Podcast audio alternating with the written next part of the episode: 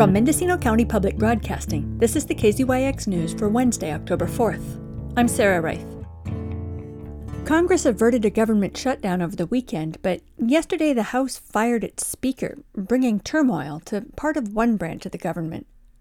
Lauren Schmidt of our sister station KMUD spoke with Congressman Jared Huffman last night for his take on the most recent developments. A lot has been unfolding in the House over the last few days. A last minute deal was made to extend government funding. And of course, the breaking news this Tuesday is that Kevin McCarthy was just ousted as Speaker. Can you share an overview? My head is still spinning a little bit. It's been quite a whirlwind, but um, you know, I guess the the takeaway, the cautionary tale here is uh, in politics and and in lots of other things.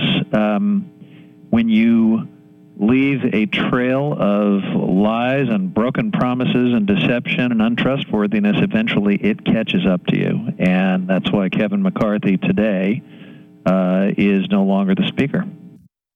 Your Republican colleague, Doug LaMalfa, in California's 1st District, said McCarthy was betrayed and his removal is a mistake that will splinter his party.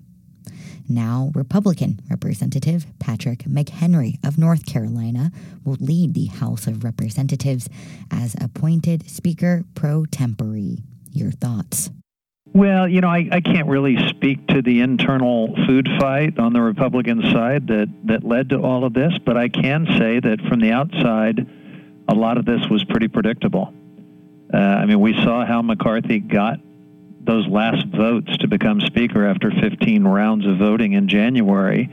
He made a lot of promises to some of the sketchiest nihilists in the Republican conference.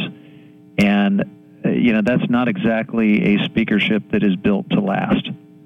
So I don't know if you if you would call it betrayal. From where I sit, it looks like uh, you know this was always going to be a short-term speakership, and these folks were going to turn on him at some point because it's never enough. He gave them so many things, so many procedural and policy concessions, but you, you cannot mollify this group. It's never going to be enough. And Doug LaMalfa, of all people, knows that. He serves with these people. He knows that his his caucus is captive, really, to this untenable extremism.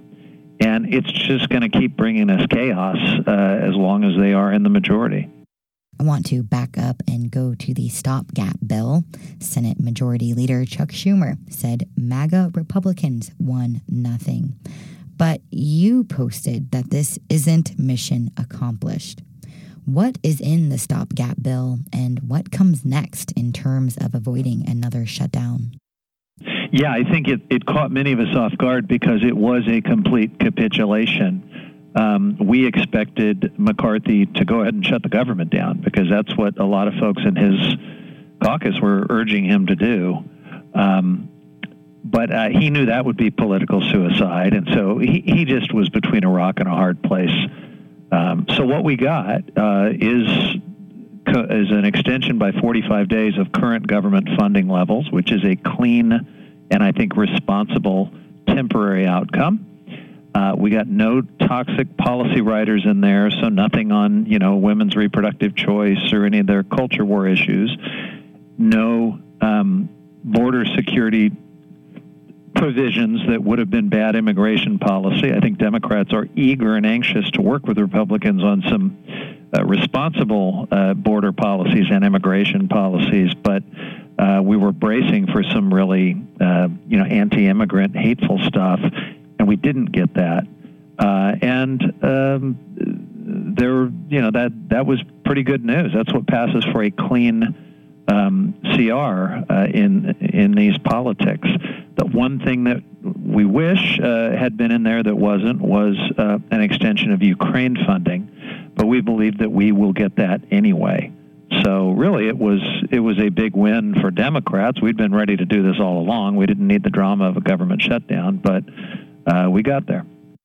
And finally, Congressman Huffman, we lost Senator Dianne Feinstein late last week. You've previously worked with Senator Feinstein, so in closing, I was wondering if you could comment on her profound and enduring legacy.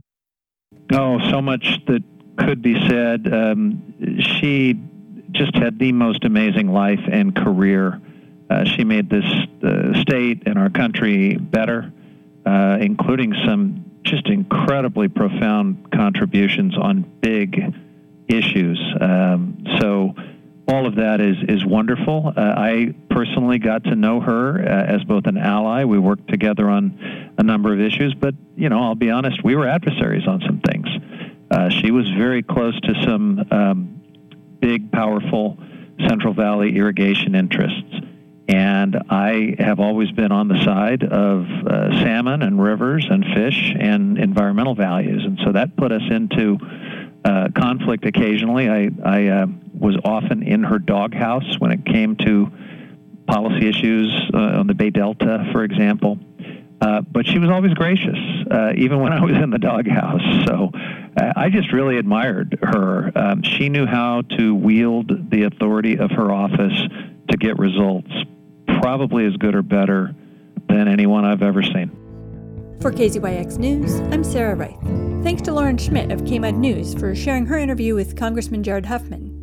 For all our news with photos and more, visit kzyx.org. You can also subscribe to the KZYX News podcast, wherever you get your podcasts.